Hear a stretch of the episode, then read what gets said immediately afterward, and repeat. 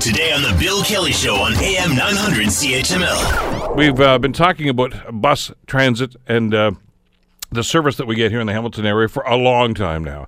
Not just about LRT, but about the bus service as it is right now, the bus service as it is projected to be. And uh, we've gone on a number of different tangents on this topic, but uh, it was a heated discussion at Hamilton City Council yesterday about this. As uh, they started talking about things like absenteeism, they started talking about low morale, they started talking about the fact that some drivers, when people do call in sick, don't even want to work the overtime. Which, uh, when I had Dan McKinnon, the general manager of Public Works, on the other day, uh, motivated me to ask him, "Look, you got you got a problem here with staff?" Uh, and he seemed to indicate that there's uh, there's something going on here.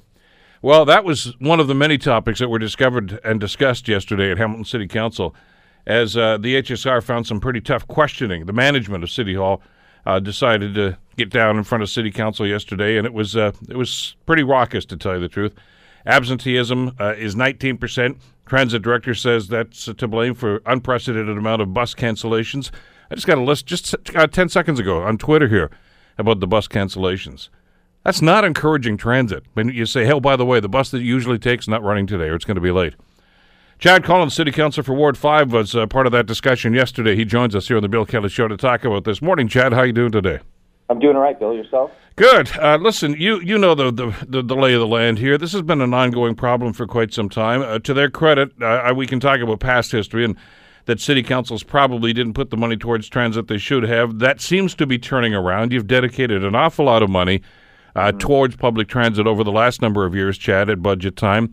But yep. this report that you're dealing with right now pretty much indicates that uh, you're slipping backwards here. You're not making progress. Well, and it's it, it is strange, and then that's why we had a number of questions yesterday. And you know, if, when you traditionally, Bill, when we see service disruptions, it can be chalked up to a number of things historically. Uh, sometimes when we're in co- contract negotiations, um, you know, there's there's um, a fractured relationship between the parties, between management and between the union, and we can see at times during those talks that uh, there are service disruptions, and and that's not the case here because we're we're a ways away from the next contract. I think we're just over a year away from uh, meeting at the table. Sometimes it can be chalked up to resources or lack thereof, as you've referenced. And uh, the HSR, and, and you've covered our budgets quite extensively over the last uh, couple of years.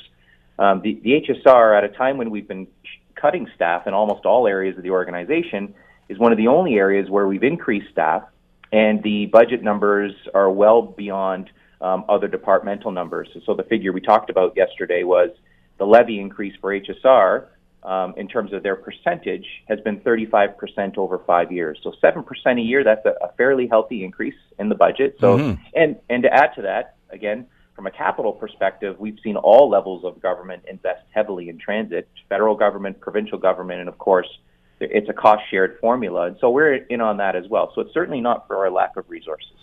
Let me ask you about something. When Dan McKinnon was on the show the other day, the general manager of Public Works, and I, I asked him about this and, and about the absenteeism numbers. And, and I said, look, Dan, I said, we're not in flu season. It's not like there's a big epidemic of something going on where people are calling in. You can say, well, I guess that's to be expected.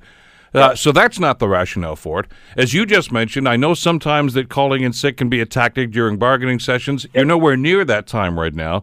Correct. So, but I said when you see that high n- number for absenteeism, plus the refusal of the existing workers that do go into shift to say, I'm not working any overtime, they're making a statement. The, the, the, right. some, the workers are saying something to management here. Uh, clearly, you see that. I'm not so sure that management does.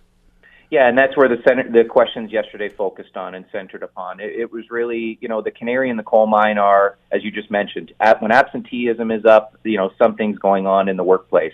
When grievances are up, and we did hear yesterday in response to my question, you know, what are grievances like? And they're very high now. They probably, you know, they've spiked just as absenteeism has spiked. And so it, it really is the canary in the coal mine scenario where you start to see these signs and signals and you know people turning down overtime and those types of things and it's it is having a direct impact certainly on service. And you know for as much as uh, you know we would consider HSR an essential service we can't have people sitting at the curb wondering one day to the next whether they're going to get to work on time school on time their appointments on time and what have you. So that those really were the the issues for council. And and I think what we learned without breaching confidentiality because we did go into camera to speak about identifiable individuals uh, it is an HR issue, and um, it is a labor relations issue right now for us, of course. Um, I think what we found is that um, you know if there's a culture shift here, and some of my colleagues used that word, you know, there's ways and means to go about making change, and sometimes change can be difficult to implement. Uh, but you know, it, it's very clear in terms of what the rules of engagement are. We work under and with a collective agreement, and it's not new. So it's you know, the HSR has been around for a long time, and our our staff certainly know what the the the um, what's contained in the agreement and what the rights of our employees are. And so our focus yesterday was on trying to repair the relationship and get us to a point where, um, you know, we have great faith in our leadership. Mr. Murray and certainly Mr. McKinnon have done tremendous job over the years, and um, and certainly, you know, our, some of our HSR staff have been terrific as well. And of course, Mr. Tuck on the other side and his membership. Um, you know, we've had a good working relationship. The recent decision with the LRT and allowing and requesting that HSR dra- drivers operate that there's a long-standing successful history at the HSR, and so something needs to occur between those two parties, management and the union, to repair whatever um, deteriorating relationship exists right now. It just it can't continue, and um, you know for the reasons that we just talked about, there's an impact on the user and we've invested a lot of money to ensure that the HSR is improving and not deteriorating. Want to hear more? Download the podcast on iTunes or Google Play and listen to The Bill Kelly Show weekdays from 9 to noon on AM 900 CHML.